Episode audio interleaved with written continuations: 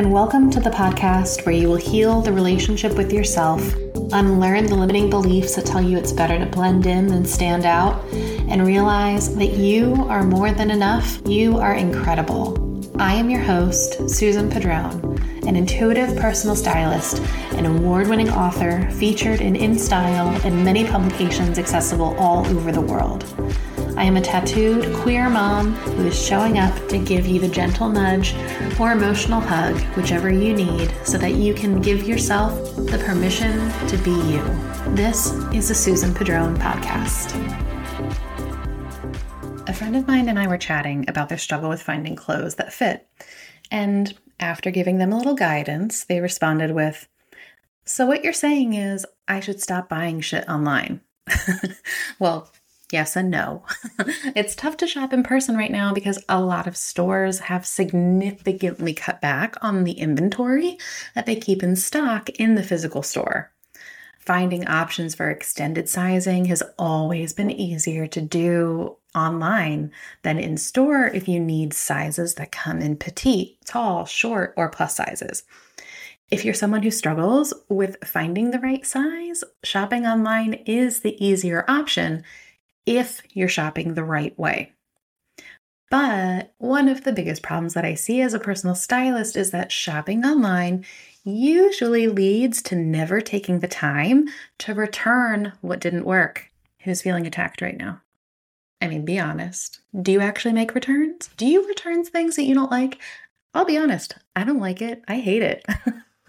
I have someone on my team that does my returns for me because that's how much I don't like to do it but it's something that's a total necessity. You have to. So, Amazon clothing shoppers, let's have a chat, shall we? I want you to do me a favor. You know, when you're not driving, grocery shopping, out for a walk, or whatever it is that you're doing while listening to this episode, I would like for you to open up your Amazon account and look at the orders from the last six months. And I want you to look at everything you've ordered and add up the amount you have spent on things you bought that you didn't like and you haven't returned. I'm specifically talking about your clothes, shoes, accessories, bathing suits, underwear, whatever it is. It counts if it's something that you can put on your body. That total is actual money that you've thrown away. Maybe right now you're thinking, but Susan, I wear some of those things I got from Amazon or Shein or Temu, etc., and they're not that bad. Okay, that's valid, but let's chat about how many times you can actually wear that item before you have to replace it because it basically disintegrated in the washing machine. Ideally, you should get at least 10 wears out of an article of clothing. At least 10. Poorly made clothes with cheap fabrics are just not designed to last. The fabric doesn't maintain its shape, or it begins to show signs of wear after only one or two washes. It'll stretch out or just starts to fall apart. And then you end up shopping again for a replacement after three or four wears, maybe, like maybe less than that. Think about the money you would save if you invested in just a little higher quality and didn't have to replace your clothes so soon. Remember when we shopped at Forever 21? You bought that $7 top to wear going out, and all you needed it to do was last the night. That was its only job. if it fell apart in the wash, you didn't care because it was $7. And like I said, it did its job but you're not in your early 20s anymore and you know how awful the fast fashion industry impacts the environment and that global warming and climate change are directly impacted by it all, right? I mean, if not, here are some statistics for you. Washing synthetic clothing accounts for 35% of microplastics in the ocean. 85% of clothing and textiles created by the fashion industry end up in landfills, while only about 1% get recycled. If you're really looking for a wake up call, Google fast fashion and child labor. Spoiler alert children under the age of 18 make up about 60% of those who work in the global fashion industry. It's ugly. So, you don't need to buy more You need to buy responsibly and with intention. Impulse shopping or buying something just because it's cheap is a way to waste money when you think you're actually saving, and it hurts the environment at the same time. Social media has us impulse shopping constantly. I'm guilty of it too sometimes, mainly when it comes to things to occupy my super smart high energy dog, Penny.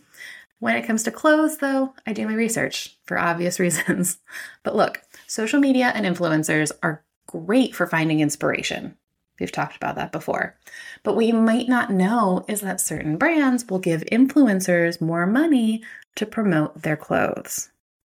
So, no judgment on using affiliate links to make a little bit of extra money online, but I do become judgmental if the brands that an influencer is advertising on their platform are not brands that align with their values, whether it's the values of the brand itself or the quality of the brand's clothing. So, just wanted to plant that seed in your brain. The next time you're scrolling and you're coming across an influencer who's advertising a cute little matching set, just take a beat and do a little Google search and figure out if this is something that you really want. So, I mean, that being said, like there are certain brands and stores that I would never recommend to a client because I'm completely against the brand's values and the quality of their clothes. I am so sick and tired of seeing article after article of Amazon dupes on fashion websites, Reels, and TikToks. Want to know why? Because you buy it, because it's cheap. You try it on, and the majority of the time, either the fit is weird or the quality of the fabric is awful. Surprise, surprise. And do you return it? Do you? No. Why? Because it was so freaking cheap. You don't care. Now, I'm not criticizing you. I'm not saying any of this to make you feel bad, you know, about your current or past decisions. This is a learning opportunity for you. And you're going to do better next time, right? That's how we improve. We do better next time. We learn, we grow, we do better. So, what should you spend a little bit more money on? Think about the pieces that you wear every day. What are your go to pieces, your wardrobe staples, or your workhorse pieces, as I like to call them? For me, I spend money on jeans because when it's not humid and gross outside, I love to live in jeans. When I am dressing more casual, put me in a great pair of jeans with some stretch to them, and I am a happy camper. My favorite brands of jeans, they're around $200 because I need to love wearing them and I need them to last for years, or I want them to last for years. And they do. If $200 for a pair of jeans feels way out of budget for you, that's where it's helpful to save money without sacrificing quality and instead shop secondhand. Now, you're not going to necessarily find a typically 200 pair now, you're not necessarily going to find a $200 pair of jeans in your standard thrift shop, right? Like sometimes you have to do a little bit of work, you got to do a little bit of digging, and you can do that online. So once you find a brand that you love, you can save money by searching that brand and your size on sites like Poshmark, Depop, The Real Real, or ThredUp and you can find those jeans, those same exact jeans, at a significantly lower price point. So, you know, it's just one of those things where if you just know, if you have the tools, if you have the resources, you can save money and have that perfect fit, that perfect item that really makes you feel good. So, another staple that I invest in are, are shoes. You know, a lot of people think that as a personal stylist, you know, it means that I have to have a ton of shoes, but I don't. Um, at one point in my life, that was true, but honestly, I've cut back quite a bit. I love a stylish shoe, but comfort and versatility are way, way more important to me than having a different shoe for every outfit.